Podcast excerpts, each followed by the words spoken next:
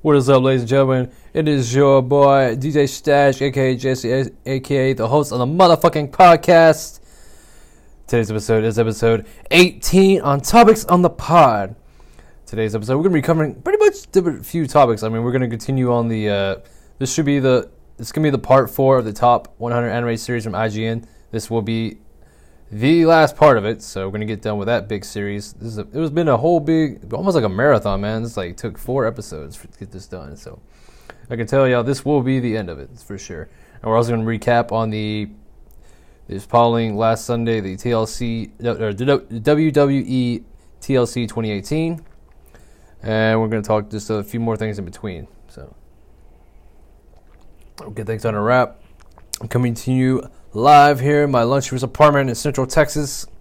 It is currently uh, December 22nd at around 4 a.m. You know, just so I usually get to have time to do my podcast because you know I do my actual other gimmick job, which I you know get in the afternoon. It's you know typically it's like eight hour shift to that job. It's 4:30 to uh, 1 a.m. So you know that's the reason why I'm uh, awake right now. Uh, you know, got my apartment. I got a good tripod, so I'm doing that, using that now for my YouTube videos. Which you know you can check that out if you're into my uh, videos such as food reviews, concerts, whatnot. You know, I put that in my link as I do every episode on topics on the pod. But yeah, uh, a lot of things been going on. You know, I always, if you know you're a fan of the show, you know I usually talk about the news. Let me, uh, let me get a sip of my water here. yeah. All right talk about a few t- few topics. Uh, but I mean, it's I'm pretty sure most of y'all probably know in the politic wise, in the gov- some of the government shutdowns been going on. I know it's a big thing, which I didn't even know. Like apparently, this is a government shutdown already third time this year. So, as currently, I think as of midnight, as I recorded this, the government's already shut down. So we're just going to see where that goes. I was going to see if I can see more into it. I haven't pulled it up. I'm just I have I'm on the Google News right now, but uh, yeah, this is, this is a big headline right now. The top stories. I'm gonna refresh, make sure. Yeah, it's still on the headline of top stories from uh, CBS News. So let's see what they got to say about that. Because I'm I'm intrigued about this myself. There's a uh, there's a video about it. Let's see how long this article is. Mm, yeah, I knew. Yeah, okay. I, I'll just read the article about this. It's coming from uh, C- News, I believe, article. Yeah, CBS News. Uh, it's saying uh, the government partially, or part, uh, it's partially, partly, and it says shut down Saturday at midnight after the. Oh, okay. Oh, yeah, Saturday. Yeah, it was saying at midnight. Uh, after the uh, House House and Senate failed to pass a spending bill. President Trump had insisted he would not sign any spending bill that did not include five billion dollar, pretty much five billion dollars for the border wall. So he wants to get that wall. Uh, saying the partial shutdown won't have much effect on your holiday plans. The post office will stay open, so gift and holiday cards uh, stragglers can still put them in the mail. The uh, Transportation Security Administration (TSA) agents would still work, and air travel would continue virtually unaffected uh, saying the government employees who were considered essential, such as Secret Service agents and Custer and Border Patrol agents and U.S. troops deployed to the border, would still be working. They will eventually get paid for the days they worked during the shutdown, but they won't be paid until after it ends. It says funding that expired at midnight Saturday covers the Department of Homeland Security, the Justice Department, the State Department, and Interior Department, and Departure of Agriculture and Department of Housing and Urban Development, uh, among some other federal uh, entities or entities. Uh, saying the Office of Management and Budget, the office still run by incoming uh, acting White House Chief of Staff Mick uh, Mulvaney, I believe how you pronounce his name, says has issued guidance to each agency, and each agency would develop its own shutdown plan. Uh, federal agencies must halt all non-essential uh, discretionary work and so-called non-essential employees must stay home until new funding legislation is signed into law. and there's even no the tweet with it. Get some water here. All right. It says uh, Trump says shutdown will last a very long time. It says Mr. Trump tweeted a shutdown could last a long time if it happens. It says, but White House Press Secretary Sarah Sanders offered no details Friday morning as to how long a very long time could be. it's saying like a has like a screenshot here of Donald Trump's tweet from uh, 6:24 a.m. December 21st. Uh, it's saying the Democrats who's voted we need the Senate will probably vote against border security and the wall, even though they know it's desperately needed. Yeah, it's all capital. Uh, it says if the Dems pretty much the Democrats vote no, there will be a shutdown that will last for a very long time. People don't don't want open borders and crime, exclamation mark. Now, see, uh, when I try this kind of podcast, I don't want to get you know big, too political and religion into this kind of podcast. But I'm just saying, I'm just gonna say I'm I'm for the wall. I mean, like I always think, I'm like, you know, I understand you're the right people that want to you know get out of uh, a worse economy they are in Mexico but I mean, you got to think of it our time to. I mean, the law is here place for a reason. You know, I mean, if I say try to go to Canada right now without you know the proper work, I couldn't do it. You know what I mean? So we have to follow the same rules. So do I? You know, I don't know the whole you know spending aspect for this wall and everything, but you know, I do support border security. Considering I did work for the oil field for two years, security wise and that was uh, an hour from Laredo, from the Mexican border itself. I do have some kind of field estimation about that. So, uh, as political wise, I am. I don't know about you know how much spending for this is, but I am supportive of uh, border patrol or border security, whatnot. So, if it takes this wall, then let's have it. But anyways, I'm gonna get off a political high horse and uh, let's move on to another topic. Let's see about Simmons. We'll get in. We'll get into. Uh, let's get into couple entertainment, you know, news, and then we'll move on to the uh, the TLC review. So we'll get to here. Let's see what's going on with entertainment. Uh, it's all about Cardi B. Trina, nah.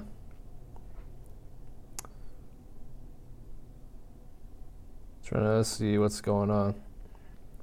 Oh yeah, Aquaman came out today or yesterday.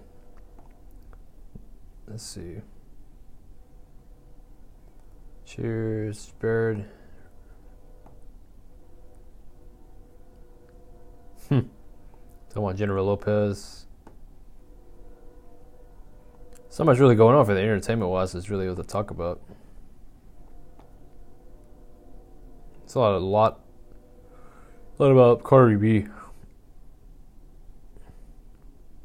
I don't know. Uh, let's go to let's try the world news. Let's see if it's not too political. Nah, not really. I don't know. That's pretty much the big news. Was uh, the border control? Uh, I think we're just gonna, you know, I think we'll just leave it at that. I think we'll just get into the uh, the TLC review. It's more fun aspect anyway than the news. Uh, I'll go back on the Wikipedia. Uh, I did tally up. I did listen back to my pre-predictions last week, which you can you know you can check that out. Uh, I, didn't. Uh, didn't. I'm not comparing the scores from the, the last predictions I did with uh, Laz on the uh, Survivor Series, but I'm pretty sure I did better than this. Well, there was one matches in this one too in the Survivor Series, I believe, because in this uh, pay-per-view uh, there was 12 matches and I got uh, nine of them right. So we got, so we know. I'm just reading back the results on Wikipedia. So they changed the match. So it started with number one, or the first was uh, Buddy Murphy defeated uh, Cedric Alexandria, or uh, Alexandria. I'm sorry, Alexander. My bad. Make it fit him in last name. Which would be nothing wrong with that. But I mean, don't want to butcher your name, butcher his name. Uh, this match lasted uh, 10 minutes and 35 seconds. I was saying it's corner off this from Wikipedia. Uh, I'm looking at all my notes. Yeah, uh, I got that one wrong. So I thought, uh, I thought Buddy or Cedric was going to take this title. Uh, I thought it was a pretty good, entertaining match. I mean, since you know I was saying the, in the predictions, I don't really follow the 205 live. The only times I really watch is pretty much the pay per view, and pretty much the only matches they have for the 205 live on pay per views is the actual just a cruiserweight match majority of the time. But uh, you know that's when they put on their damnest best, pretty much. Like they want to like like prove like you know they're they're here to they're here for you to watch. So uh, it's definitely great. I definitely enjoyed that match for sure. Uh, then the next one we had uh, Elias defeated Bobby Lashley with uh, Lio Rush, which I know last week in the prediction I could not remember that dude's name, so now I know his, his name is Lio Rush. Uh, marker here. Uh, I was right about that match. Uh, I don't know. I mean, Elias was pretty good match. It was kind of a throwaway. It's kind of forgettable, for my opinion. I mean, it, you know, it was what it was. Uh, then we had Fabulous Truth, Carmella, and R-Truth defeated uh, Mekalika or Micheli. I still, I still can, even from last week's pod, I still cannot pronounce this right. But it's, it's uh, it was Alicia Fox and Jinder Mahal with the Singh brothers uh, by submission. Uh, this was a good match too. Uh, I was right about this one as well. In the uh, predictions, uh, I like the. I mean, the gimmick is all right for it. I mean, they both, as you know, each member of the winning team become the 30th entrants of the res- res- respective Royal Rumble matches of the Royal Rumble. So that's good to know. I guess I guess they're going to continue on. I guess starting from last year that uh, they're going to have a you know a women's Royal Rumble year now. That'd be it's going to be pretty interesting. I wish they started that at the the one at 30. You know, the one I actually went to in San Antonio. Then I would have seen two Royal Rumbles. Because I would have loved to see the woman was win, especially how it was last year for the first one. Uh, yeah, that was an entertaining match as well. I mean, it's not some to write home about. That match was uh, five minutes and five, 50 seconds, which was the shortest shortest match in the whole card. Uh, which, which forgot the latter match was uh, six minutes and 20 seconds. Uh, and then on the next card on here, it says the bar, Sheamus, or yeah, Sheamus and Cesaro defeated the New Day which was uh, Kofi and Xavier, and Xavier Woods was in the match, and then there was and the Usos. It was a triple threat tag team match for the WWE SmackDown Tag Team Championship. That match went for 12 minutes and 15 seconds. So yeah, I was right on this one as well. I figured the uh, the bar was going to retain in this current storyline. I did enjoy this one, this match as well. Everyone had their good high spots. Uh, then we have the fifth match, which was Braun Strowman defeated Baron Corbin. It was in the TLC match, which uh, we knew the you know Strowman won. He received a Universal Championship match Royal Rumble, and Corbin will be stripped of all authority power. But if he had won, he would have been full time general manager of Raw. Which uh, you know you watched that fall following Monday. You know Corbin bitched about you know wanting to still become general manager because it was unfair. Which you know as I'm doing this, you know probably one of like the, the last or one of the late reviews for this TLC, but you know, but fuck it.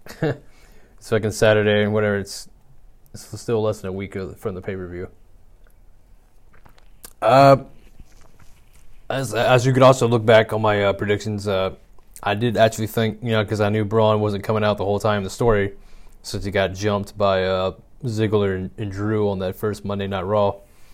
Yeah, I did predict he would come out in a sling, and sure enough, you know, you know, they did the countdown with uh, Heath Slater. Heath Slater was a special guest referee for this match.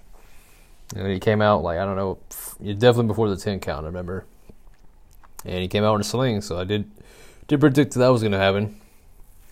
And then uh, it was pretty, uh, you know, they, they did good for what it was. I mean, pretty much all the, you know, there's no disqualification because it's a TLC. But I mean, they honestly should, should have just made this like a no disqualification match, not a really a TLC match because yeah, it was still entertaining because like uh, all the people that pretty much Baron Corbin did wrong the whole time he was, you know, we want to call him temporary GM, whatever his fucking title was, you want to call it. Uh, they all came out to the ring and pretty much, you know, had their way with uh, Baron Corbin, including Heath Slater to get uh, Braun to win. But uh, honestly, I think it was just a waste of a TLC match. That they just gone just make like a no disqualification match, and then would have been perfectly fine. But uh, this match was 16 minutes. It was yeah, it was it's good for what it was. I definitely it, it was pretty entertaining. It was a it was a good placement for what it was. And then we had uh, Natalya versus Ruby Riott in a tables match. Now I do remember this match specifically. This was a good match as well. I did predict Natty would win this match. As you know, it was Ruby Riott had her squad with her, Liv Morgan and Sarah Logan. It was pretty cool that Natty had like uh, she she actually put uh, Morgan and Logan like each of their own uh, tables, and then got to Ruby Riott to put her put her in the table, which I did like kind of like the heel aspect. They kept you know bringing up you know Natty's dad. You know he had there was what you would call like a little wallpaper fat head thing on the table. You know they were kind of you know trying to play that mind games. You know I mean the mind games as they say in the WWE in the wrestling business with Natty, but you know she persevered, overcame, and uh, won the match. So I did enjoy this match very well. Definitely recommend that match. Uh, then we had oh, this match was 12 minutes and 40 seconds. Uh, then we had Finn Balor defeated Drew McIntyre, uh, and this match went for 12 minutes and 20 seconds. You know, this is one of the ones I got wrong because I actually thought uh, uh, like a heel. I was gonna pick a heel out of this whole thing, and uh, I got wrong on that. Uh, can't really remember too many too many spots about this match. It was I would think it's kind of a throwaway either. I don't really remember too much of this. Yeah, like that's kind of a good thing for like you know this is a week almost a week away from this actual pay per view, so it's kind of kind of actually helps to like you know what actually you know stand out, what didn't. Like, to me, this match did not stand out, so uh, it's definitely not the match of night for me. But I mean, eh, it's good for Finn, I guess. But I mean, I didn't pick this match, so didn't really care. then we had Rey Mysterio defeated Randy Orton in the chairs match, which I did predict uh, that for Way to win. Uh, this match went for 11 minutes and 30 seconds. Also, another throwaway match. Uh, pretty much all I remember is the finish. It was pretty good, Roy with a roll up. And if you know you're a good wrestling connoisseur, which I did listen to the uh, ENC podcast with uh, they review. I don't remember. I don't remember who they interviewed at the time for that match. But anyway, uh, they were talking about you know, that spot with uh, the end with uh, Rey and Randy about how you know Randy has to like you know arch his uh, back whatever to make it look like you know sell it for Rey to do that roll up. So that's that's pretty much all I remember. This match was just that ending. It was a pretty good uh, roll up, I would say. But it still, you know, it made Randy look strong, of course. Uh, you know, that's what it, it is. What it is. You know, as I, I don't remember. I was saying it was 11 minutes and 30 seconds. Not matching the night, not matching the night, but it was a good match.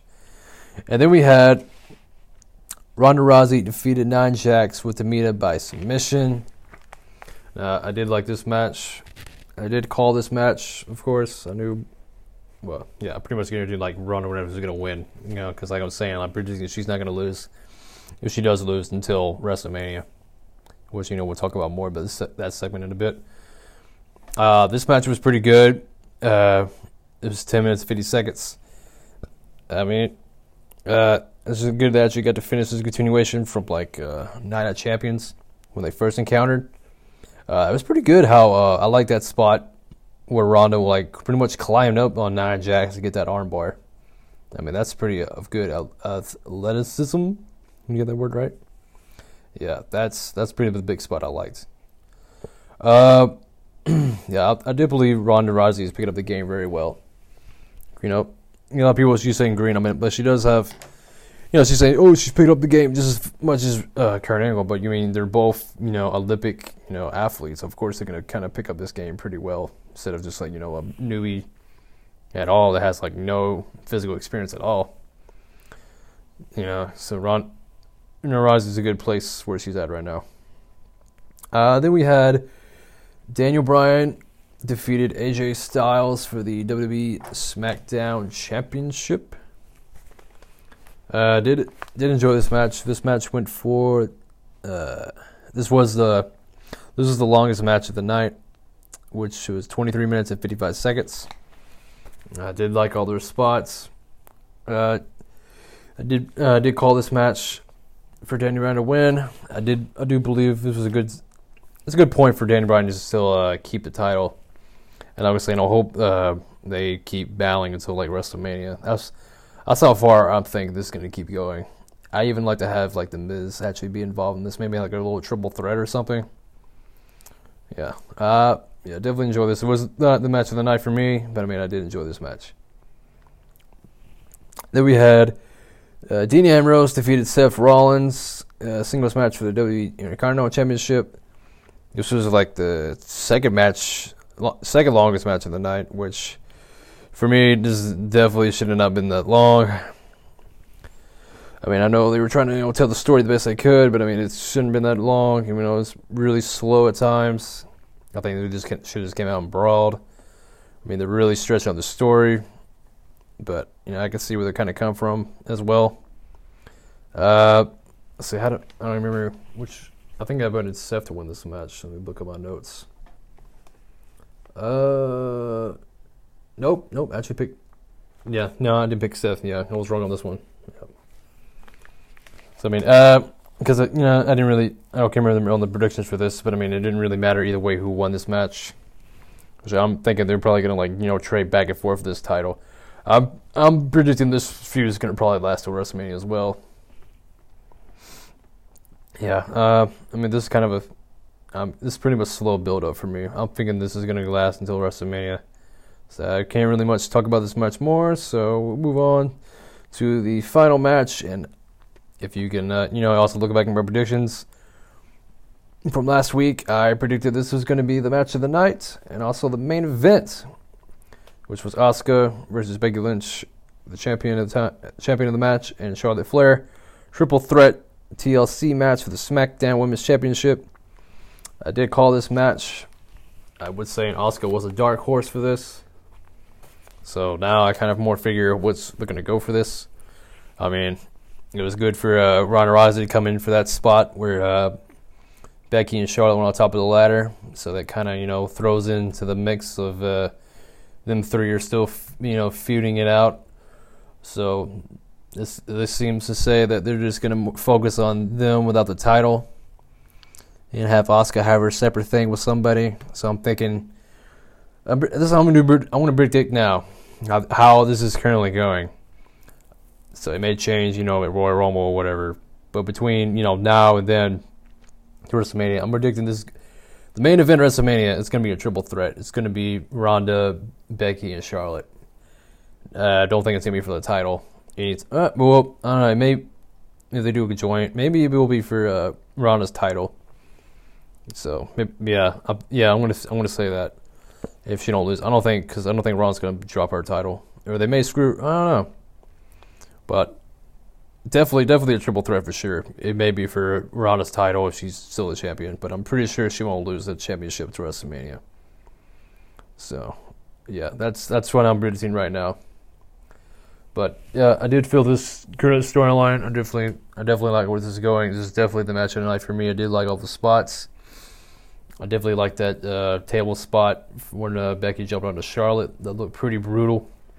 A lot of people like I heard on the uh, podcast or the web that it was know really really uh, botchy whatever. But I mean it's you know it's wrestling. It's not gonna be 100 percent choreographed, safe. You know, you know people pay to like you know see a TLC match. You know people are gonna get hurt. But I did enjoy this match overall. This wasn't the match of the night for me. It was a good show for the ladies. Ladies that worked out worked their ass off for this match. Kudos. I am looking forward to uh, Royal Rumble for sure. And uh, if I give this rating overall, I don't, I don't even remember I did this for Survivor Series. I think I, I'm one out of five rating as I do for my food reviews and such. That's how I do ratings, one through five. Uh, it was kind of, this was a long card. There was, I don't know, there was there was good, more good than bad. Uh, it was a little bit. It was above average. I would give it would give it a four out of five. It was definitely solid. Definitely the, uh, you know, the main event and the Daniel, pretty much the main title matches were the were the end all for me, and the cruiserweight. Yeah, mainly the all main titles. except for this uh, Intercontinental one that was drag drag dragged me down. But uh, yeah, give it a four out of five. Good match. Definitely uh, recommend this pay per view if you haven't seen this for the WWE Network. Check it out. And now we're gonna move on to the fourth part of the IGN Top 100 Anime Series, and this will be the last part of it. I will get this done, guys. so then now we can move on to like a bigger topic, or I won't say bigger topic, but you know a different subject topic for the oncoming weeks. Uh, let's see. I left off at 25 last week, so now we'll go to uh, 24. For some reason, this website keeps messing me up. For some reason, it's like all, all over the place. Okay, 24, and we're gonna start off with a show that I actually know. I know so far this, uh, if y'all been keeping up, it's been. I mean, there's been a, a lot of these that I, I mean, I mean, there's been more that I knew than not. I mean, there's been you know hits that I have no idea what those shows were, but this one I do know very love. And this 24 is uh, Scooby Doo. Where are you? Which uh, network says CBS, which I don't know why that's weird. For, that's saying CBS, but it says original air date 1969, 1970. I was reading the article, and then I'll put my take on it. It says, uh, "Welcome to the cartoon's first pro procedural and just that's in like that word is like in quotation marks. Uh, saying there have been a ton of Scooby Doo cartoons over the years, uh, but this was it. Scooby Doo, where are you? Exclamation mark. Uh, saying was the one that had the gang solving crimes and the mystery machine chasing ghosts and revealing them to be old, old crusty conjurers and masks. This was before all of the Scooby Doo movies that featured guest stars like Don Knotts and Batman? Question mark. Which I do remember that. That was a good. That was a good episode. It was like the OG Batman with like the blue tight or blue cape and uh, gray tights or black tights, whatever. It was like black and gray, whatever. Anyway, I'm saying this was the show where they changed the world by tackling the tough cases that no one else could crack. Their van would break down, and then they all learned that whatever it was they managed to get stranded had a ghost problem. Uh, then Fred would have a, the brilliant idea of splitting up the gang to look for clues, in which he always sent the two pothead cowards, Shaggy and Scooby, off together. Uh, then, then they set up a trap for the fake monster. Then they pull off the master reveal it was really Old Man Weathers slash Snitter slash Molony, you know, etc., etc and then they were trying to scare people away from the land so they can buy it cheap. And of course, I would have gone away with it if it hadn't been for your mailing slash snooping slash pesky, etc., etc. kids. I'm just, I'm just adding etc., etc. But anyway. Uh, it says, was there a formula to do or formula to it? Question mark, damn straight. Just like there is for CSI and NCIS. And we wouldn't have it any other way. Yeah, I did enjoy this show. I mean, like it, I was, well, I was going to, but it already, you know, it's pretty much described the top part of this article I was going to talk about. There was, there was like a different, I wouldn't say spin-offs, but I'm like, I'm saying like different versions of this, of Scooby-Doo. You know, like a Pup named Scooby-Doo. Uh, this, you know, the part where they were just Shaggy and Scooby and then Scrappy and their own little side story, or I wouldn't say story, but side series. And then, uh, uh, was that Miss, and then what the, was that last new series, whatever, the Mystery Incorporated. That was pretty interesting as well. And then that they're still continuing like a fuck ton of movies. Like I think there's like at least two two movies I haven't seen yet. I'll still keep up with the I still keep up with the series somewhat, at least the movies. I think the last movie I've seen was like the one with Kiss. And I don't think that was two years ago. But anyway, I love this series. It's definitely a throwback. I like they never really changed their clothes. I mean, they do the art style. They changed the art style a little bit. I'll do, you know, because back then, you know, this show, you know, they have like just their eyes, for instance, is like just you know black, and then like uh, I would say it was between this one, this show, and Mystery Incorporated. I think it's just regular Scooby Doo, whatever. But they actually, you know, actually have their eyes fucking detailed, you know, actual colors and shit. but it's pretty funny how they said potheads. I mean, it's the '60s, of course. You know, they're potheads.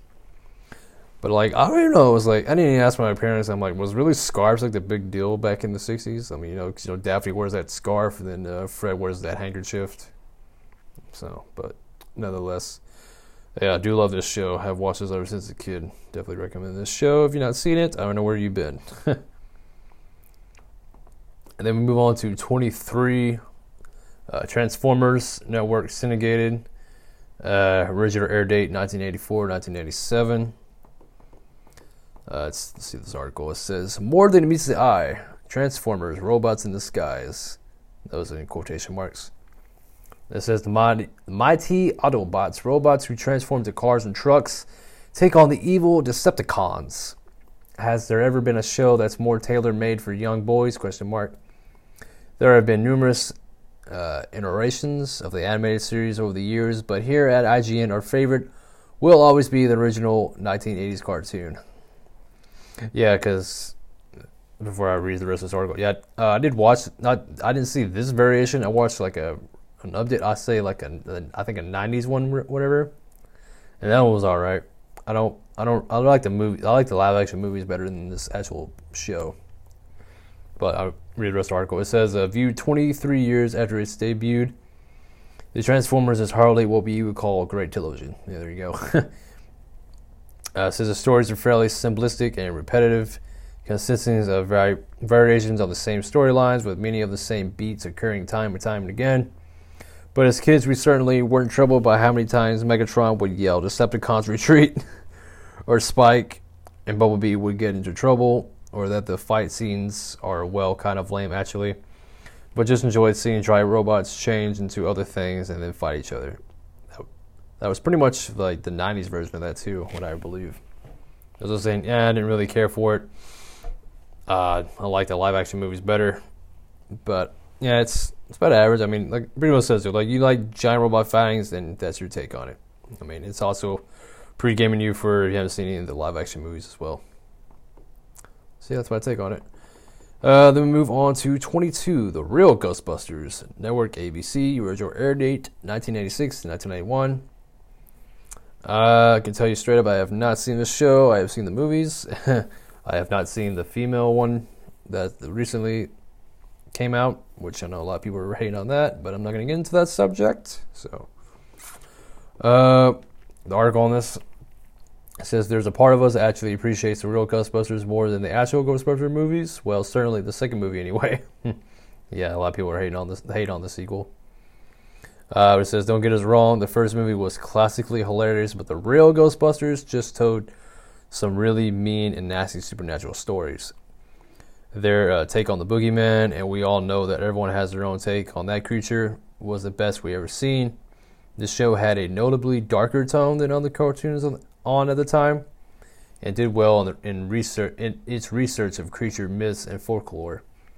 Most of the time, like on the CW show Supernatural, uh, Vinkaman, I don't know if I'm that right, but it says, uh, and then uh, Stantes, uh, and Winston could often be found Thorkling, I think that's the word, famously uh, diabolical creatures, Samhain, Grundle, uh, Tiamat, Marduk, Russian, uh, Dumovoros, and even the freaking Lovecraft beast, uh, Cthulhu.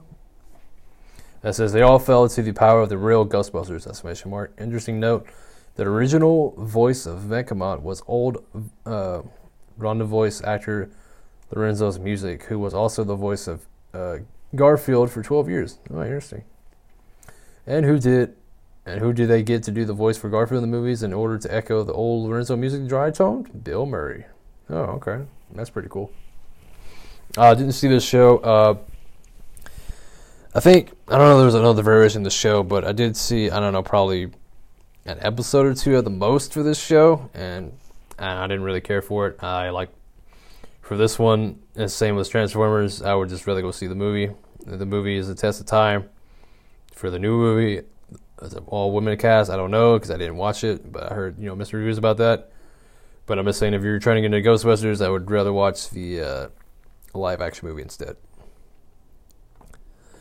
Then we move on to 21 Star Wars Clone Wars 2003 TV series. Okay, we just said earlier they were talking about the TV or talking about Star Wars but it says uh, the network, Cartoon Network, original air date 2003 2005. I did see this show. Uh, I can. I'm just briefly looking up this uh, article. I can already tell you that uh, I watched this. I definitely watched this when it first came out. It was it, it was very short. Like it's saying this this article here was like 12, 15 minutes. It only the show like segments here was only like 12, 15 minutes, but I remember it only being like five minutes. And maybe it started out five minutes at first and then went to 12, 15 minute segments. But I definitely remember, or definitely remembering like this very short series in the episodes. But okay, this is what it says in the article. It says not to be confused with the new CGI series, which has the in front of the title. Like I was saying, that's what we talked about earlier. Uh, it says it says Clone Wars debu- debuted in 2003 on Cartoon Network as a series of three minute shorts. There you go. Then it says eventually extended to 12, 15 minute segments. Yeah, I thought I was right about that. It says the goal of this unique format was to delve into the specifics of those famous uh, Taitorolo battles. First mentioned in the original Star Wars, long dreamed about and imagined by fans worldwide, and finally seen on the film at the end of the Attack of the Clones in 2002. It says, or at least the very beginning of the Clone Wars was uh, depicted in the in that film. It would be up to the animator Gennady Tartakovsky, which you know he also did uh, Samurai Jack, and his team to really show us what was really or what was going on during the most famous conflict in Star Wars history. Says generally regarding as actually being better than the live action prequel films. Tartakovsky's I'm just gonna butcher this last name every time. His all too brief series fleshed out the characters, amped, amped up the actions and the visual style, and played homage to the best aspect of George Lucas' creation for all the perceived faults of the modern Star Wars films. Tartakovsky's Clone Wars proved that the franchise can soar when in the hands of the creative team that truly gets it and loves it. Yeah, like I was saying, uh, started as a short series and I guess it extended out I. I just remember this whole thing being short in general. Uh, I did remember all these classic characters. I remember this one girl character in there. She was uh, definitely, you know, definitely not human. I, I remember she was like red or red, orange, something like that. I remember that character. Uh, it was entertaining nonetheless. I mean, I really didn't get into Star. I mean, I knew the concept of Star Wars, but really, I didn't really actually watch the Star Wars movies until like 2014. Honestly. I just never watched it. Like I never watched it until like the what was it? Uh, the Rise Star Wars: The Rise of the Force or something like that. Whatever that the first new I wouldn't say reboot, but uh, continuation of Star Wars. And then I then I just like started watching all the old Star Wars, all the previous six Star Wars movies. And that's how I knew it. I mean, these were all parodies from like you know other cartoons. I mean, I pretty much already knew the story of Star Wars uh, even from this, I mean, I kind of like knew, you know, Darth Vader's, you know, the evil dude, whatever. He's, you know, Luke Skywalker's father. I mean, I already knew all this shit. I didn't have to watch fucking two to three hours of a movie, each movie, to actually know the whole story. But, uh, yeah, I mean, if you're a Star Wars fan, I mean, you can knock this shit pretty quickly since it's short segments. I uh, definitely recommend the show. Then we go to number 20, Justice League Unlimited. Uh, we did talk about uh, Justice League in the earlier part, I believe. Uh, this is a show I did watch. Uh, the network was Cartoon Network, and it originally aired date 2001 2006. I just read the article, and then I'll get from my thoughts about it. It says uh, after years of jokes about the old Super Friends cartoons, like I was saying, that's what we talked about the old Super Friends. Like this is this is this is the model of what I started watching this. it says and more than one aborted attempt at filming a live action version of DC Comics' famed Justice League. The greatest heroes of that universe were finally banded together by the mighty power of animation guru Bruce Timm, as abbreviated uh, the Bat- Batman the Animated Series, uh, ET's, or ET, uh, saying ETAL, I don't know about that. But it says it was almost too much for a fanboy to hope for, not just incorporating the bats and, super- Superman seen in their previous Timm produced series, but also bringing the core group of Martin, Manhunter, Wonder Woman, The Flash, Green Lantern, and Hawkgirl, several of whom were new to the modern world of animation. Yeah, yeah. Like I said, I didn't, I didn't see Super Friends or the, I did watch a little bit of the Batman animated series, and I probably you know, definitely reruns of the Super Friends. I definitely didn't care for that because that would look like it didn't stand it didn't stand for the test of time. But as I'm as I currently watch the uh, uh, this Justice League movie, I, I definitely enjoyed it. But okay, here's the rest of the article. It's saying the show basically rocked, and for its first two years, it was known simply as Justice League. But for the, its final three seasons, it morphed into Justice League Unlimited and expanded its base roster of seven to cycle on a multitude of DC heroes, with the main players still getting their fair share of screen time too. It was saying uh, 50 characters appeared in the first episode alone. Wow, I don't remember that. I definitely remember there was a lot of them though throughout the whole franchise series. But it says saying the tone of the revamped series. Standalone episodes and arc storylines were mixed together, including epic battles against a government organization called Project uh, Camus, and in the final season against a secret society, aka the Legion of Doom. Huh, of course. Great, great stuff for even non comic book fans. Oh, yeah, definitely enjoy this. I mean, yeah, even if, you know, for me, like I didn't watch it or didn't read any of the comics, still haven't to this day. Definitely, definitely enjoy this. I like, I like superheroes. I like I like was watching this series before, you know, you know, all this Marvel and DC movies are coming out now. I definitely enjoy this how this was. I mean, I actually like some of this more series than that fucking uh, Batman vs Superman movie. but uh, yeah, definitely definitely recommend this movie. I mean, just definitely recommend this show for sure. If you're into DC comics. Then we move to 19 G.I. Joe Network syndicated original air date 1985, 1986, and 1989 to 1981. Uh, I can tell you I have not seen this show, but I have seen the the live action movies. But I mean, I pretty much know this concept. But as the article says, says Yo Joe Cobra, you know, quotation marks, exclamation mark. It says now I know, and knowing it's half the battle, exclamation mark. Uh, says, if nothing else, this series gave all children of the 80s plenty of iconic battle cries and proclamations. Pro, yeah, pro, proclamations. Uh, saying one of several toy inspired animated series of the era, G.I. Joe was the most entertaining of the bunch. Thanks to the many fun characters the toy line provided, even the things that were silly about, wow, those Cobras sure could parachute out of any plane they were in that was shot down, huh? It says are somewhat uh, endearing, and while this isn't a show known for its gritty realism, obviously, uh, says there were some blissful, strange, and interesting uh, occurrences or occurrences. As we followed the Joe and Cobras through weather domination, the creations of the clone Emperor uh, Serpentor, it says a trippy uh, journey into the alternate reality. Uh, Baronos, Baronoses, so I think it's Baroness and Steeler in love, quotation marks. It says, and of course, the musical bliss of Cold Slither. Yeah. Uh, don't. I've, I think I've seen this on TV, but obviously I haven't. I didn't really sit down and watch this series. Uh, I'm more watched the uh, the live action movies, and then there was a pretty. Uh, you know, we talk about the other sh- uh, the 25th you know countdown on this the robot chicken they had a they had a funny pretty uh, parody episode of gi joe. I would recommend that seeing that. Uh, i remember the toy, toy lineup i mean it's pretty much just this show was just skyrocketing their toy sales. I'm pretty sure i'm pretty sure this was like num- number one toy thing for boys back then in the in the 80s so uh, i'm pretty sure it uh, was good for that. Uh, i would probably have to look back on this to watch it myself to get a good rating on it And then we have 18 DuckTales, a show I have seen. That Network syndicated, original air date 1987 1990. You know, like I just currently know they actually rebooted the series. I have not seen the new series yet. But as this article says, it says we all know that Scottish people are cheap, right? Question mark.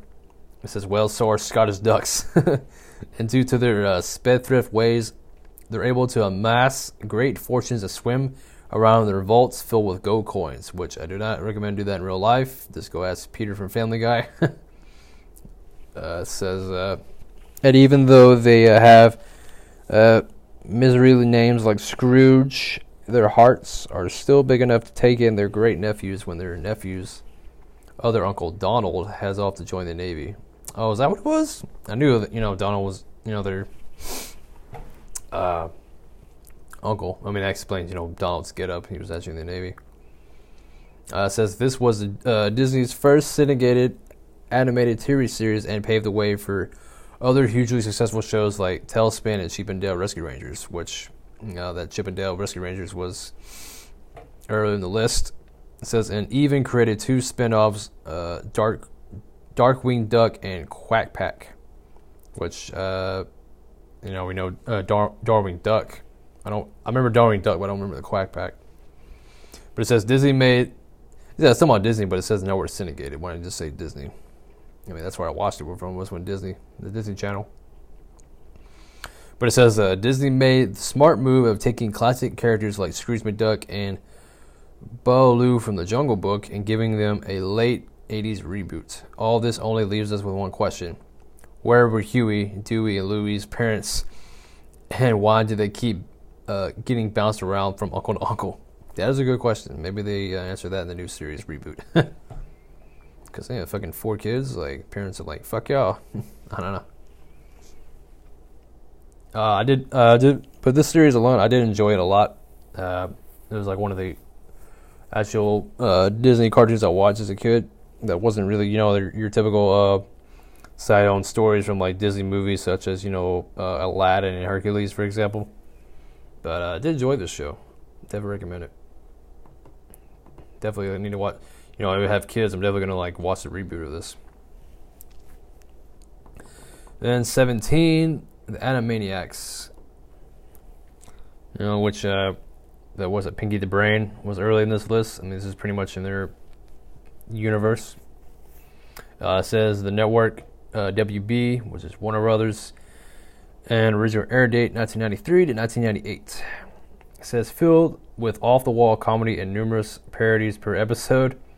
Anim- Animaniacs appeal to kids and adults alike. Uh, port, uh, telling the story of the original Warner Brothers, uh, Yakko and Wakko, and the and the Warner sister Dot Animaniacs episode were made up of three mini episodes, each featuring different characters. The second cartoon produced by Steven Spielberg and Warner Brothers animation, the first being Tiny Toon Adventures. Animaniacs was in was in many ways a throwback to the slapstick and cartoon violence of uh, classic tunes like Looney Tunes. It says much like other animated Warner Brothers series during the 90s, Animaniacs was accessible to children but contained a level of sophisticated humor and older references that only adults would enjoy says the series had the feel of a vintage variety show with running gags and catchphrases galore from Yakov's uh, Groucho Marquis Good night. I don't, I don't, know what that is. It says, "Oh, good night, everybody." Oh, okay, like Marquis, like their catchphrase, whatever. To, uh, uh, Fabu, exclamation other catchphrase, I guess. Two characters became so popular they got their own spin-off series, Pinky the Brain, which I was just saying earlier, which that was early in the list.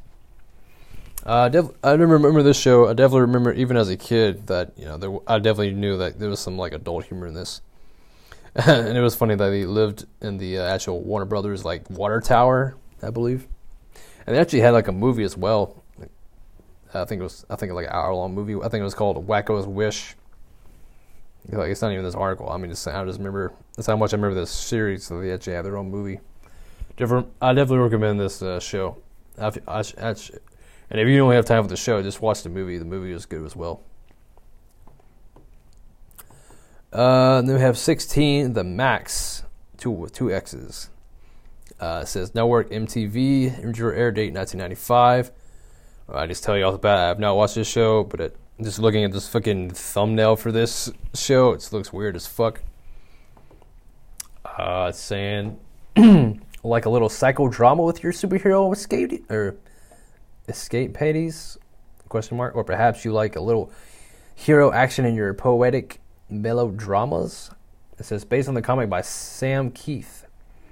The Maxx often kept the frame by frame references intact and in most cases moved the characters very little, if even at all.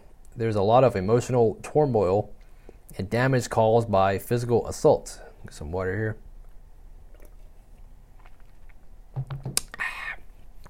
And it says we haven't seen any show that uh, damages as much of a voice as the Maxx.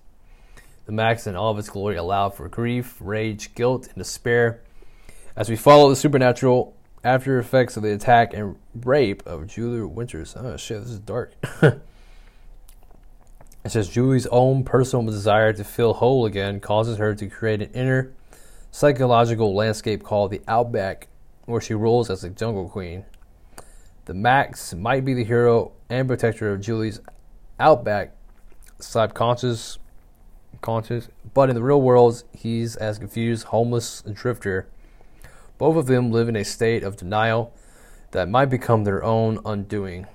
That is, that is if they're not done in the first by the sadist, uh, Mr. U. Hmm. Might say that I've got a problem with women. There's a question, oh, quotation marks in that sentence. It says gone. Uh, the Maxx was part of MTV's uh, oddities program back when NTV was interested more in art than commerce. yeah, uh, this show looks weird as fuck. I don't know. Probably, I would say probably didn't even test. Just looking at this thumbnail, probably didn't even test. Not even gonna test the time. Uh, probably watch a trailer for this, I guess, just to see what this is. But uh, yeah, it doesn't for right now. It doesn't look like I'm even gonna have interest in even watching this show. Looks, I mean, just on the article, looks it's pretty dark. I mean, it's rape thing. Damn. That's from the 90s, mid 90s.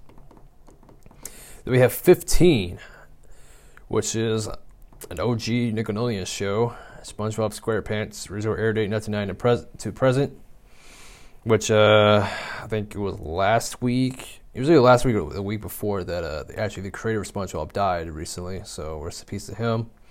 Because this is actually one of the iconic Nickelodeon shows that I watched, and I still watch. I always say it's still this day, but I mean, uh, I think it was I think I haven't watched the show in like a year, but it's still going. I think it's in its 20th season right now. 20th, 21st. I know it's more than 20, 20 seasons.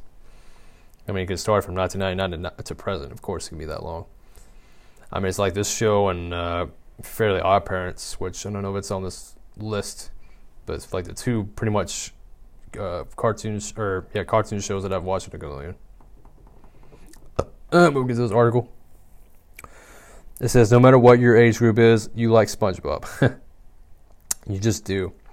It's true that a lot of the newer cartoons have thrown in a ton of jokes for daddy in order to make their ad uh, dausium uh, viewing by children slightly more tolerable. But SpongeBob found the absolute perfect balance, whether you're 4 or 40. you can find joy in the show. Oftentimes, SpongeBob will actually win out in the battle over there's nothing good to watch on TV right now. Essentially, it's about an idiot servant and an idiot, aka SpongeBob and Patrick, and their uh, knuckleheaded escapists down in the Seatown Bikini Bottom. This show is not meant to be held under a microscope, as there is not a single thing that actually makes any connection with logic or actual aquatic science. That is true fact. But it sure is fun to behold. I mean, you can't take this show seriously at all. It's a cartoon. It says all SpongeBob wants to do is catch jellyfish in his jellyfish net and work as a burger chef at the Krusty Krab and make Krabby Patties. Uh, he divides his time equally between inadvertently infuriating his next door neighbor and coworker Squidward and suffering giant panic attacks about everyday life occurrences. His he's a tremendous case study in both the easily annoying, annoying, and the easily annoyed. Yeah, this show is definitely for stoners. I can tell you that. I, just, I mean, it's as it says, it's it's for any age, man. I mean, you cannot get enough of it. I mean, I want to say for really old people, but yeah, I've been saying four to forty is basically a good age group for this, especially at this time frame. Because I mean, I was a kid for this, but I mean, if you know the forty olds now, they were my age, so you know, typical stoners watching the show. I mean, you definitely have a good time watching the show. You just you know you, you know you're not you're not watching you know good shows. You know your your typical Game of Thrones shows not on whatever. You want to throw a classic cartoon? You know this is on the cable TV. You can watch this at any time. Definitely, definitely highly recommend this show. Uh, they also have, uh, I think, two movies, two or three movies of SpongeBob. I definitely recommend those movies as well. And then uh, 14 on the list, it has Cowboy Bebop Network, Cartoon Network, original air date 1999 not or 1998 to 1999. Wow, it was only one year. I have seen this show. Uh, I mean, this is an anime show, which uh, man, I knew it was all was, I think it was on the uh, what do you call it, uh, Toonami thing from Saturdays. I did, I thought it was all longer than a year, but we'll get to the let's get to the article. It says this un, uh, unique series combines various genres and musical styles. Yeah, I do remember the music, music theme for this, producing a very original and arguably one of the best anime set in the late 21st century. Cowboy Bebop follows a group of bounty hunters as they travel in their spaceship, the Bebop. The series' wonderfully animated action sequences, from space battles to martial arts fighting scenes, are set to most American music, including rock, jazz, and heavy metal. It says most episodes follow the Bebop's crew as they hunt down criminals wanted by authorities, but the, uh, the series smartly intermixes flashbacks and details of the crew's past, providing a strong, overarching storyline for the series. The main character, is Spike uh, Spiegel, is a bounty hunter with a dark past, and he's formerly worked for a violent crime syndicate. Each epi- episode pulls equally from such desperate genres as spaghetti, western films, noir, and 1970s cop shows uh, complete with cowboy slang, uh, f- uh, says Femi's fairy tales, and chase scenes that are perfectly mixed together in a way to make a completely fresh and unique series. Yeah, I thought the series was a lot longer than just just a year. I mean, it's, I, I don't know. I, knew like when I, I go to a list and I watch the like new animes to watch or like talk a rank list of anime, like Cowboy Bebop was like the top series, and it's you know it's only a one year long series, so I don't know what's the deal for that and even there's like a different like a cartoon. I want it's not the same. It's the same kind of concept, kind of, but it's like a more adult cartoony version of this kind of thing. It's called Space Dandy, which I think it's. I don't know. That's still. I don't know. Continue with that show, but I know they had like two seasons on Adult Swim or Adult Swim, uh, Toonami, whatever. But yeah, I do recommend this show. I remember watching as a kid. I couldn't really like grasp on it, but I do remember this. This is like one of the space space shows. You know, robot things, whatever. I definitely recommend this show if you haven't seen it. I would definitely kind of watch this back actually, since I don't remember it's more like adult theme for sure. Dark, dark show. Then we have 13 X Men Network Fox, regular air date 1992, 1997. Uh, I did s- see this show, like a couple shows. I see more of the uh, uh, updated X Men, but let's get into the article. See what's gonna. It will pretty much cover my uh, overall on it. It says while other animated series based on the comic books had adapted specific stories before the 1992 X Men series.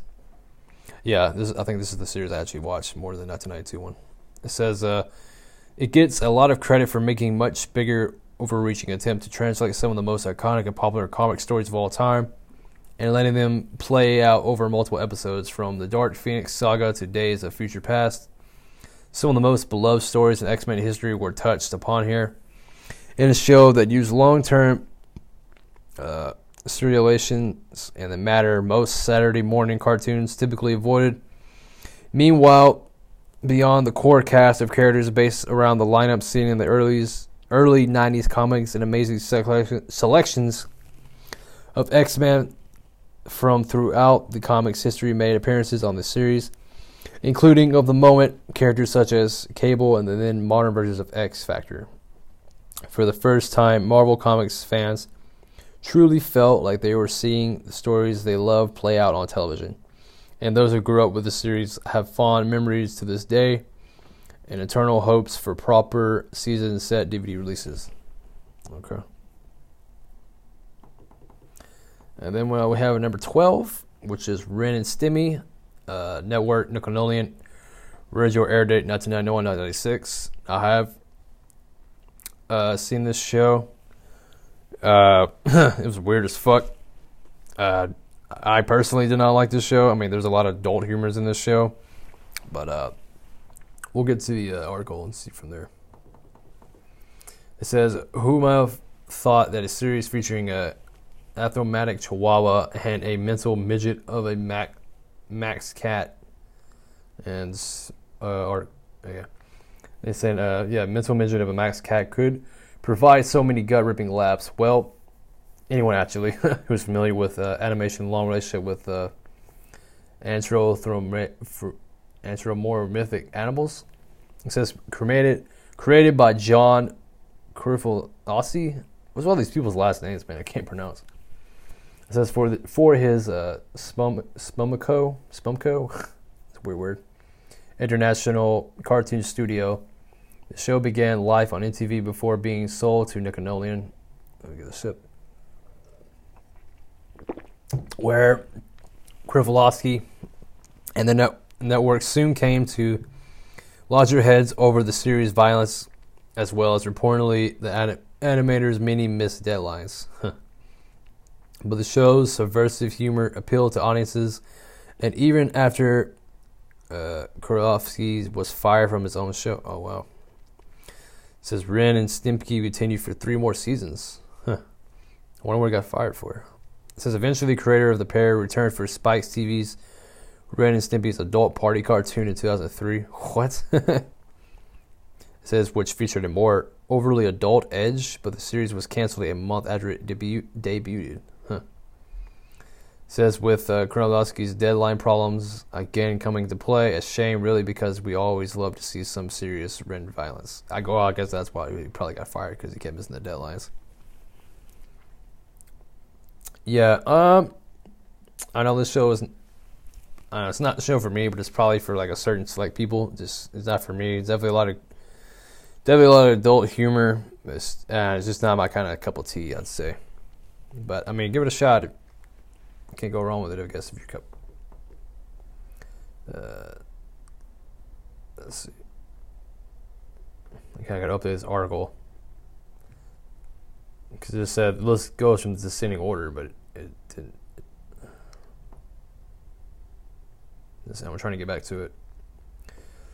Uh, no. the way they set up set up this page is really weird. So now I gotta go. It's not like it started over back to the fucking. Okay, here we go. Go back. Okay, well. Okay, number 11. We got here. Uh, it says Rocky and Bullwinkle. Did see this show. Uh, network NBC, which uh, I didn't watch on NBC, but it was saying uh, the original air date 1959 to 64. This is an old ass cartoon. Uh, but I mean, I watched it on, I believe it was a Cartoon Network when it picked it up, I guess. Uh, let's see. I'll read the article and go from there. Yeah, it says the, the Rocky and Bullwinkle show deserves an honor spot in the, in the uh, annals of American animation history for being the first animated series to purposely appeal to both adults and children. Huh. Kids love the wacky car- uh, characters and crazy situations, while adult uh, adults picked up on the additional layer of comedy just for them and puns and topical references. Yeah, I don't remember that because I was a kid, so I don't remember any adult things for that. says at, uh, actually two separate series premiered in 1959 on ABC's as Rocky and his uh, friends and changed titles to the uh, the Bullwinkle Show and when it moved to NBC in the, in 1961. The Rocky and Bullwinkle Show consisted of rather limited, choppy animations, but more than made up for that with uh, memorable characters and clever humor. Aside from Rocket J. Squirrel and Bullwinkle J. Moose, other classic characters introduced on the series include uh, Boris Benoff, Natasha Fatale, Dudley Do Right, Mr. Peabody and Sherman. Rocky and Bullwinkle also introduced many chil- children to humorous takes on famous fairy tales, fables, nursery rhymes, and poems in the segments Fractured Fairy Tales, Aesop and Son, and Bullwinkle's Corner, which I don't know any of those. but I do remember uh, those side characters, especially the Mr. Peabody and Sherman, they just had like a a recent anime movie of their own, like I don't know, late 2010s, whatever. That's it wasn't too long ago, and I do remember the uh, the Rocky and Bullwinkle actually had like a live action movie. That was I think early, maybe early 2000s. That show was, I mean, that movie was alright as well. I wouldn't say it stood up to the test of time when I remember, but it was alright nonetheless. Uh, don't remember. I just I just remember some of this.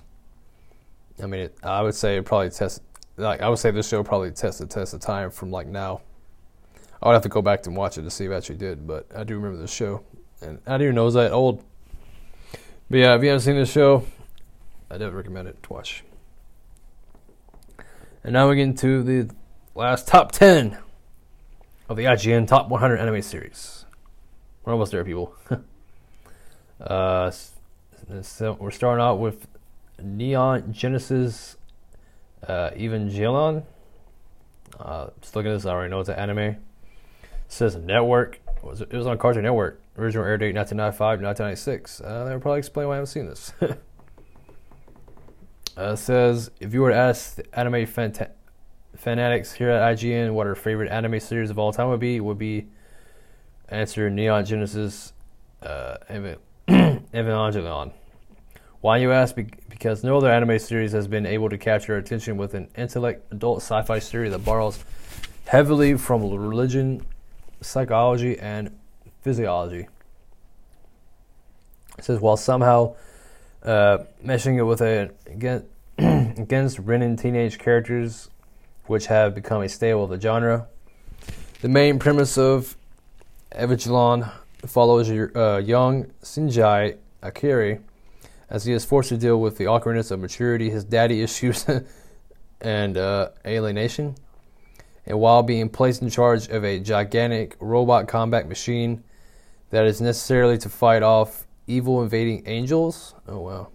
Staying introspective, the series uh, prefers to analyze the pain of Sinjai and other children like him rather than creating a spectacle out of the grandiose sci fi plot. While the show is certainly complicated and the ending is less than stellar, the bulk of the series has set a benchmark in anime program which has yet to be surpassed.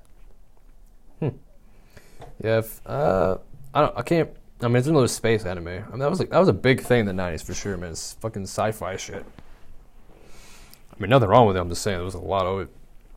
Uh, like I said, I ba- basically can't put my thing on. I'm pretty sure I did not see the show. I mean, it kind of sounds familiar, but I mean, I, I only one one year, so I'm guessing it was only one season. Yeah, don't don't really know the show. I mean, just a thumbnail it looks pretty good. I mean, just by this thumbnail, the art style from the 90s, it looks pretty good. I would actually probably look back on this. Let's just see if there's like a trailer for this. Since, you know, in the top 10, why not look at a trailer? Based off myself. I'm trying to copy and paste this title. Let's see. Let's, uh, let's see. Oh, looks like it's on Netflix too. I'm just looking in on YouTube. Hmm. It's a theatrical trailer. It's got 101k views. Oh, there's a Netflix trailer. It's like a minute long. Let's let's play this and see. Let's play this and uh, get a feel on it.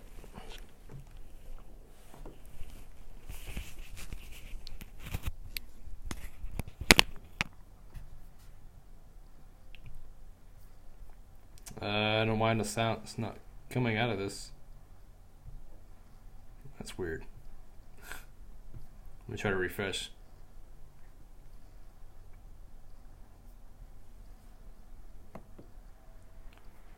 Okay, I don't know why it's. I don't know why I'm not getting any sound for this. That's technical difficulties for you. Let's try this Theater Galco trailer. Yeah, I'm not. Wow. Maybe. Oh, I'm stupid. I got the uh, mute bar on the top of the thumb tab. Wow. Okay, now I go back to the Netflix. Okay, this is a Netflix visual trailer. Oh, it's actually three weeks ago. Okay, so it looks like they're just now going to put it on Netflix. So let's tr- look at this trailer.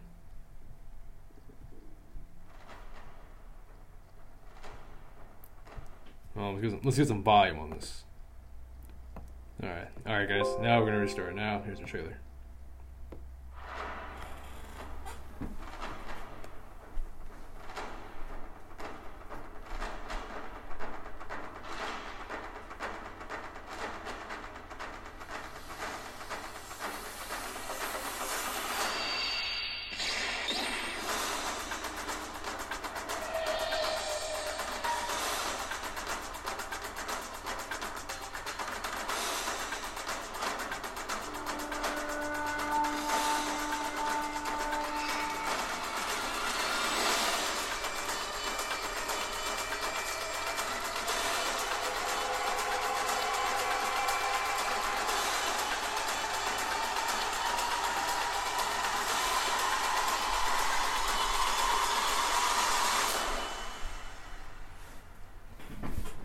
Yeah, that looks that looks good.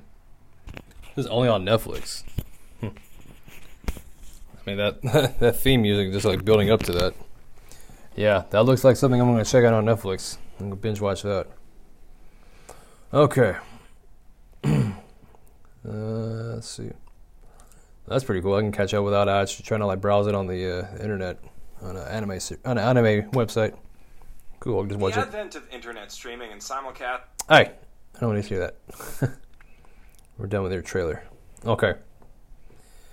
Uh, okay. Now we'll go to number nine. The Flintstones, a show I have just, I have seen. It says network ABC original air date 1960 1966, which is you know around the uh, the Jetsons time frame, and I guess the Bo- uh, Rocky and Bullwinkle show too. Uh, when I mean I watched it on the Cartoon Network when it picked it up, I guess. Let's see, uh, we'll look up a see what article based off of that. It says in uh, 1960, Hanna Barbera Productions broke the animation mold and launched the cartoon into primetime glory. The tune previously occupied the only the realm of kiddie programming hours with the arrival of the Flintstones. However, the path was paved for such eventual success stories of the uh, Simpsons and Family Guy. Okay, that makes sense. Uh, says, you know the drill. Working class hero Fred Flintstone spends his days making a buck at a the Bron- Bronto crane operator. That's what it was. I remember he's a crane operator, but I don't remember what it was called. It says a Slate Rock and Gravel Company, uh, dearly in love with his barefoot and eventually pregnant wife Wilma. Well, I mean, they're all barefoot, so. Uh, Fred lives next door to his best friend, the dim-witted Barney Rubble, and his wife Betty. I don't remember him being dumb. Uh, it says, uh, come to think of it, they were all barefoot. I mean, yeah, like I was saying, they're all barefoot. It says, oh, didn't we mention that the Flintstones is set around the year 10,000 BC? No, not the 1950s. You're thinking of the Honeymooners, which is a completely understandable mistake. Which I don't. I guess that's a show or something, a show or movie. It says regardless, to tell that Fred and his extended family, Pebbles and Bam Bam, would join the crew eventually. And let's not forget Dino and Hoppy. Who the fuck is? I, don't, I remember Dino. Who the hell is Hoppy? Oh, I think. Oh yeah, Hoppy was uh, Barney's pet. Yeah, they're like their pets. Uh, it says uh, held the attention of Americans for six years of original content uh, before entering the immortal annals of syndication. A plethora of spin offs, uh, movies, and specials would also follow, like that uh, Flintstone or Flintstones and Jetsons crossover. Uh, I think it was yeah movie that I remember that specifically. And then there's uh, recently had a movie with the WWE. Well, I don't know. I guess yeah, I guess I think that's like Vince's thing because like all, he had all crossover movies with him. Like they, it was first. I think it was first with the Scooby Doo. They had two with Scooby Doo. Uh, and then it was I guess it was the Flintstones and then the Jetsons. Yeah, I think the Jetsons was the last one. I think that was definitely a Vince thing because you know you know he's like seventy some years old and like it was like his TV show, so that makes sense. Yeah, definitely recommend this show. I watched the live action. I think there was two. I know at least no, I remember two live action Flintstone movies. I remember I like those as well as well. And they also didn't. Uh, surprised they didn't mention the alien in this in this show. I think his name Kazoo or something like that. he always pop up like this frequent times and say, "What up, dum dum?" to Fred, something like that. I remember that specifically. So, uh, yeah, definitely recommend this show. and then we have number eight. Oh, love this show. Oh, this is a good top ten list so far, except for like the number ten. I mean that trailer, but so far good list. Uh, number number eight, Futurama uh, network. Uh, Comedy Central original air date 1999, 2003, and 2008 to present. Which I mean, it's not really present now because it ended like I think 2014, I believe. Nah, something like that. It really, re- it wasn't. Re- it was really recently. Uh, says I'll just read the article. Go from there. It says the redheaded stepchild of Simpsons creator Matt Groening. What is that real? uh, Futurama nonetheless remains. Oh, I was just saying. Yeah, the red. Okay, I get you. I get you. Metaphors. It says Futurama nevertheless remains near and dear to the hearts of several IGN editors, a futuristic sitcom that was a cross between the Jetsons and the Simpsons. Uh, I wouldn't go that far, but it's it's kind of close to that, I guess. It says the adventurous of the dim-witted Fry, Mono Eye Leela. Why don't you just call her the Cyclops? Mono Eye. Drunk and disorderly robot Bender. I say drunk. I mean that. Uh, okay, let me just go there. I'm just gonna like pick apart this article. And it says, uh, and all the rest of the Planet Express crew aren't just often hilarious, they're also loaded with reminiscences that will make the average sci fi and genre fan feel smart. And isn't that what life is all about, all about in the end? Feeling smart. And it says, uh, from the darker strains of the earlier episodes, Suicide Booth, with quotation marks, uh, to familiar stables, the recurring robotic and evil Santa of the future, the anthology of interesting segments, which are Futurama's version of Treehouse of Horror, uh, ver- various and sundry disembodied heads, and right up to the post cancellation resurrection resurrected adventures that have been making the DTV and Comedy Central rounds lately. Uh, future uh, post I want to say post. I thought they just ended it the right way. But it says uh, Futurama is to paraphrase Fry like a party in my mouth and everyone's throwing up. Well, actually, it's better than that. yeah, I definitely love this show. I definitely wish this would still be going on like The Simpsons and Family Guy. I mean, it ended I mean, I'm not gonna spoil it for all, but I mean, it, I'm just saying it ended. The series was a good beginning to end series, and it had like f- multiple movie series too. I want well, move, I want to say series, but I'm saying multiple animation movies. And then they had a crossover one with the crossover episode with the Simpsons, even after the show was already uh, ended. Uh, yeah, definitely recommend this show a lot. I watched it from when it was on Cartoon Network, and then it went to I, I don't know. I guess like Comedy Central like bought it. Like it, the last few seasons of it like went to Comedy Central, which I don't know what the issue with that was. But yeah, definitely recommend the show. I wish the show was still going on. Which uh, it's probably not gonna be on this list because they just they just had this series do last year. It's called uh, Enchantment. It's the same creators as, as the uh, Futurama, and like it's like a it's like a uh, past or it's taken it's taken back in the medieval ages. It's had like the same art style and everything. I'm watching that shit now. That's a good season, and it's on Netflix. And now we have oh, it's Family Guy. Talking about Family Guy on network Fox. Original air date 1999, 2002, and 2005 to present. Yeah, it's still going on. Wow, they were really high generous for this for this show. Uh, it says this reminds me of the time IGN was making a top 100 animated series list and didn't give Family Guy number one. what the fuck? Yeah, that happened. Uh, says, but you can't complain with making the top 10, surpassing animated comedy such as Futurama, which that was right below it, or right above this one, I guess. The Flintstones and Scooby Doo. Where are you? Is a hell of a feat, and Family Guy guru Seth MacFarlane deserves all the credit in the world for making it happen. Kicking off strong after the 1999 Super Bowl, MacFarlane's wildly popular series after a dysfunctional family and their wacky misadventures would eventually prove its power by being canceled and coming back even stronger than before. Yeah, I did hear it like got canceled like twice, but you really couldn't really tell. But it says now a major comedy presence. Family Guy has gone from Tanner allegedly making references to other programs in their uh, manatee gags to now being lampooned in reference itself. And the show deserves it. And we can't think of another TV comedy that creates as many laughs in a half hour as P- P- Peter Griffin and the rest of Quahog. Uh, yeah, the show is pretty funny. I mean, I personally actually like Futurama more than The Family Guy. And even after that, I mean, they both came on the same time, but yet Family Guy still have not, not had any uh, animation movies. Like anything remotely close to like their little Star Wars thing they had, Star Wars trilogy thing. That I mean, I wouldn't even call that an anime movie thing. So this this this one to keep pressing Futurama is beyond me. Like I like this show is all right. I mean, I'll still watch all the new episodes. I'm still currently watching all the new episodes. It's still going, but if I had to choose between like Futurama and Family Guy, I would choose Futurama any day.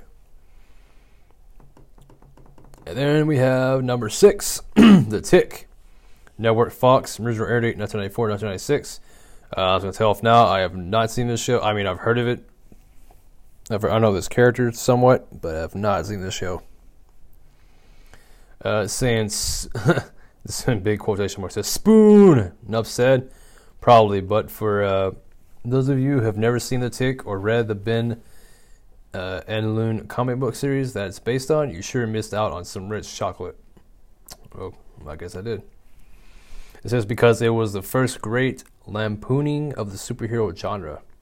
It says sure we've read Spider Ham and Groo the Wanderer. I haven't seen any of that or read any of that, but they didn't hit the, hit it the nail on the head uh, like the Tick. Combining the comedy steer, steerlings of Mel Brooks, Monty Python, and we we don't know maybe Emo Philips. It says the Tick was ready to protect the city at all costs. What city? Why? The one with all the ridiculous costume heroes and villains, of course. Like a guy who dressed up like a giant blue tick and yet exhibits no powers or abilities that have to do with ticks. or the dude who's got a chair for a face and his name Chairface. What the fuck? but the best part of the show was the tick's own personal harebrained heroic uh, rhetoric. Some of our favorites include uh, Mewcall Invader, and is there no end to your oozing? Oh, it's like a, that was like in quotation marks. It says, "And evil is out of there making handcrafted mischief for the swat meat of villainy." And you can't strike a good deal with evil, no matter how much you haggle. So that was like a few, I guess, catchphrases he would say. It says, "And of course, you wouldn't lie to me, would you, little wooden boy?" the fuck? Was I supposed to be chairface? Or a Barton chair face? Yeah. Uh, I may have probably, I don't know, probably seen like a clip of this or something on TV, but I don't remember the show like at all. So he kind of looks like uh, the Crimson Chin from uh, Very Odd Parents, just blue. That's probably how. I mean, this is a 94, 96. I probably Very Odd Parents probably ripped this off from them. And then we have number five, Beavis and Butthead. Oh, Jesus Christ. really? I can see the people from IGN. I would not put this uh, as the top 10. I mean, probably somewhere in the top 100, but not in the top 10. But nonetheless, I'll continue. Uh, Network MTV, original air date 1993, 1997. Uh, says the genius of Beavis and Butthead was that they both shared the simple goals of the common teenage boy to be able to score without actually having to leave the couch or stop eating nachos. Uh, uh, says it was an admirable dream and no one that we could re- all relate to. There was something uh, cathartic about watching these two miserable nitwits fail at just about everything they tried to do, but still walk away with the feeling that they were both utterly badasses. It says even though the show's fans weren't actually delinquents from the fictional town of Hi- Highland, Texas. That's also I was reading this uh, before I read this. I was like, I didn't know this show was based off Texas too. I think because it's kind of kind of the same art style as uh, uh, fuck King of the Hill. So that kind of makes sense. Need a sip of water here. Get my mouth dry. Okay.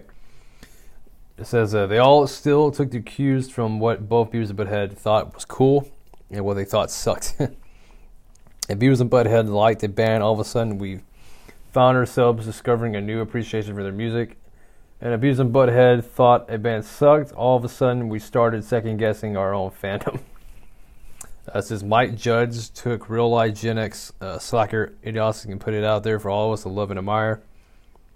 And uh, as frequent identifiers of every uh, single double uh, entendre, it could be said that Beavis and Butthead started the whole "that's what she said" craze. Really? Oh yeah, maybe so. The animation was often crude, but we were still transfixed on the on this par- parade of stupidity. Yeah, that's a big thing here. Again, we we still say that in Texas. I mean, I don't know everywhere else, but I mean, we say that. That's what she said. So then the like they supposed to be the OG of that phrase. That's pretty funny. Yeah, I don't remember this show a lot. I remember this pretty stupid. I think they actually had a movie too, an animated movie. But uh, I just remember them just like basically on the couch and they're just watching like they actually like took like live action cuts of like bands and stuff and they were just like pretty much nitpick at it. Pretty much like uh, before reviewers were reviewers from YouTube on music and such. but yeah, I thought it was a stupid show. I mean, they have big, over, overly big heads too. Uh, I mean, it's it's not for everybody. I mean, we have really dumb humor. I mean, check it out. It was definitely, I mean, for MTV, I would say that's pre- actually pretty good for them. All right, now we move to number four, which is South Park. Uh, definitely like this show. Still watch this show to this day because its original air date is 1997 to present, and it's on Comedy Central. Definitely the pretty much only show, I, well, like animated show I watch on Cartoon or uh, Comedy Central. Uh, this is actually a short article, so what this is this article real quick. Says very few shows, animated or not, have been on for 12 seasons and still retain the relevance and entertainment value of South Park. Episodes alternate between sharp, uh, satirical looks at society to pop culture bar- parodies to uh, scatological humor, sometimes all within the same half hour. Seemingly un- unafraid to take on any subject, Matt Stone and Trey Parker have created a forum for their opinion opinions that uh, unfiltered and raw, making some of the freshest comedy currently on the air. And yeah, this is definitely a good show.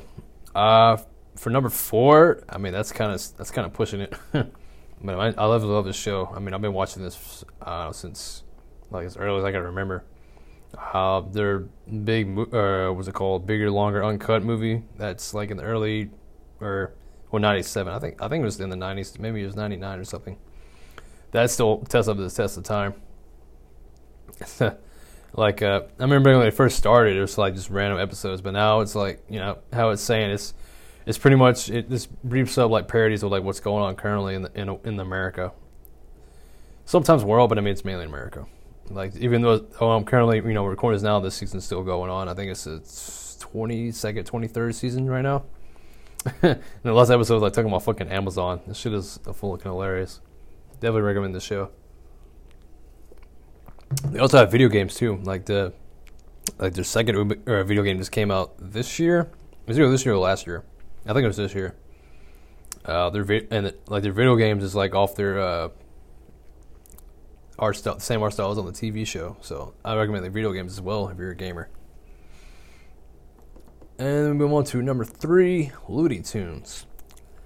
Uh, original air date uh, says uh, syndicated theatrical shorts. Okay, I don't know why I give you a time frame, or why, I don't know why it doesn't give me a time frame. Uh, read the article. It says the show's incredibly fast production schedule allows Parker and Stone to write and produce episodes almost up to date. They air uh, something unheard of in the animation genre where it normally takes months to produce a half hour episode of the show's style while looking like stop motion construction paper cut cutouts is animated completely on computers. Sometimes the style even changes to fit the episode's content, such as the anime sequences in season 8's Good Times with uh, weapons and the World Warcraft style sequences in season 10's of Make Love Not Warcraft. Okay. Uh, yeah, definitely this show. I mean, this is OG Loot. I mean, I think like the early 2010s, they kind of like rebooted this somewhat. But I mean, it's, it's on this thumbnail. It's like it's like looking from like the original OG Looney Tunes. Um, yeah, I definitely this is, has a good place where to be the top ten. I mean, this these these characters have t- tested the test of time. I mean, this show has been gone for like three generations. It's you know good. It's like you know they're kind of apart from Disney characters like Mickey Mouse and Donald Duck, pretty much. You know, Daffy and, and Bugs, Bugs Bunny. Yeah, definitely. When this was a kid, like all the characters in this show, it's definitely for, for kids and adults. Yeah, definitely recommend this show. If you're not like like I was saying, like if you have seen this show, you're like living under a rock. And then we have number two, Batman the animated series, which was already been mentioned a couple of times already through this hundred list. It says network Fox, original air date 1992, 1995. It's kind of short paragraph. or article, what do you want to call it? It says, no matter your sense of humor, political stance, or lifestyle, there's bound to be a South Park episode that makes you laugh, infuriates you, or just uh, plain offends, and we couldn't have it any other way. What? That doesn't make sense. Why is it talking about South Park? That's weird. I don't know, guys. If you look, if you click on the link when I put in the episode here, you can you can see like it's talking about. It shows it's talking about the Batman animated series on number two, but then it's saying it has like a South Park article. That's really weird. I don't know, but I mean it's three seasons. I mean for Batman to be number two on here, uh, I would kind of kind of argue about that. But I mean, uh, I did see this show. I mean, of course, you love Batman. Check it out. And then we have number one, The Simpsons. Network Fox, original air date 1989 to present. Of course, this would be number one for this IGN. I mean, they're even talking about Simpsons this whole majority of the time on the 100 list. Which is pretty funny because nowadays, like, people, like, PC people are, like, making fun of this. Or, not saying making fun or, like, hate on this show because of its whole stereotypes just like uh, like there's this Indian character, or I would say former Indian character on here now, Apu, and then they just like got rid of him on the show now because people were like piecing about it that it's too uh, racist. I guess that's pretty fucked up, but nonetheless, and we'll read this article. It says currently airing its landmark 20th season, which is more than that now. It says The Simpsons is a uh, very top topical pop culture icon. The Simpsons is not only the longest running American animated program, it's also the longest running American sitcom and is currently tied with Gunsmoke for the longest running American primetime series. Uh, those records alone don't earn it to the top place on the list. However, The Simpsons is also an incredibly funny show that produced more amusing characters and situations than the vast majority of all other American sitcoms. Uh, from its start as Rob Shorts airing during the Tracey Ullman Show. The dysfunctional Simpsons family has been a sharp parody of the middle class American lifestyle. Many fans view the first eight seasons as a series best, containing such classics as The Crepes of the Wrath, One Fish, Two Fish, Blowfish, Bluefish, and, and Marge versus uh, the Monorail. But it can be argued that even with a dip in quality from the early seasons, yeah, I could debate on that. Says The Simpsons remains an entertaining and relevant series and after two decades, stays accessible to both the original fans and a whole new generation of viewers. Uh, I can kind of agree and disagree with this top ten at least. I mean, you know, South definitely South Park and Futurama definitely deserve to be on that list. But I mean, uh, for Simpsons, I mean, I did watch it for a little bit on the '90s, but I mean, as soon as like Futurama and Family Guy came out, I pretty much turned away from uh, Simpsons. I haven't really watched Simpsons since actually did those crossover episodes with uh, Family Guy and Futurama. And I watched, I did watch their Simpsons movie though. I think that's like pretty much the big thing that I watched from the Simpsons. I mean, it's not from like you know, I didn't turn away because uh, all the racist things, whatever. As, as they, as they, people were now saying, it just, yeah, it just became less entertainment for me. I've just gone on to watch better shows. But I mean, that's, I would say it's still, it's, it's, it's still the test of time for sure and they're probably just still making it. Uh, still probably doing it because it's you know breaking records still by keeping it on every week or keep still keeping it running anyway. But yeah, guys, that is the list. That is the whole top 100 anime series. The last part. I hope y'all enjoy the top 100 part series. Uh, if y'all like these kind of series I'm doing, just uh, you can let me know in my uh, my email that I posted in my link here on my uh, shows. Uh, some, also, you can let me know what other topics you want me to talk about. I hope in next next week I'm really gonna have a guest, probably one of my mutual friends. But uh, yeah, guys, I'm gonna wrap it up here. It's already past the, uh, the hour, hour and a half. Uh, I hope you enjoy this uh, this week's on Topics of the Pod. Uh, you can be sure to follow my links below. Help me out. Subscribe and follow to all of them bitches. Give us a five star reviews on iTunes or wherever you, uh, you see the show at. Until next time, guys, ladies and gentlemen, this is your boy DJ Stas. Oh, and one more thing.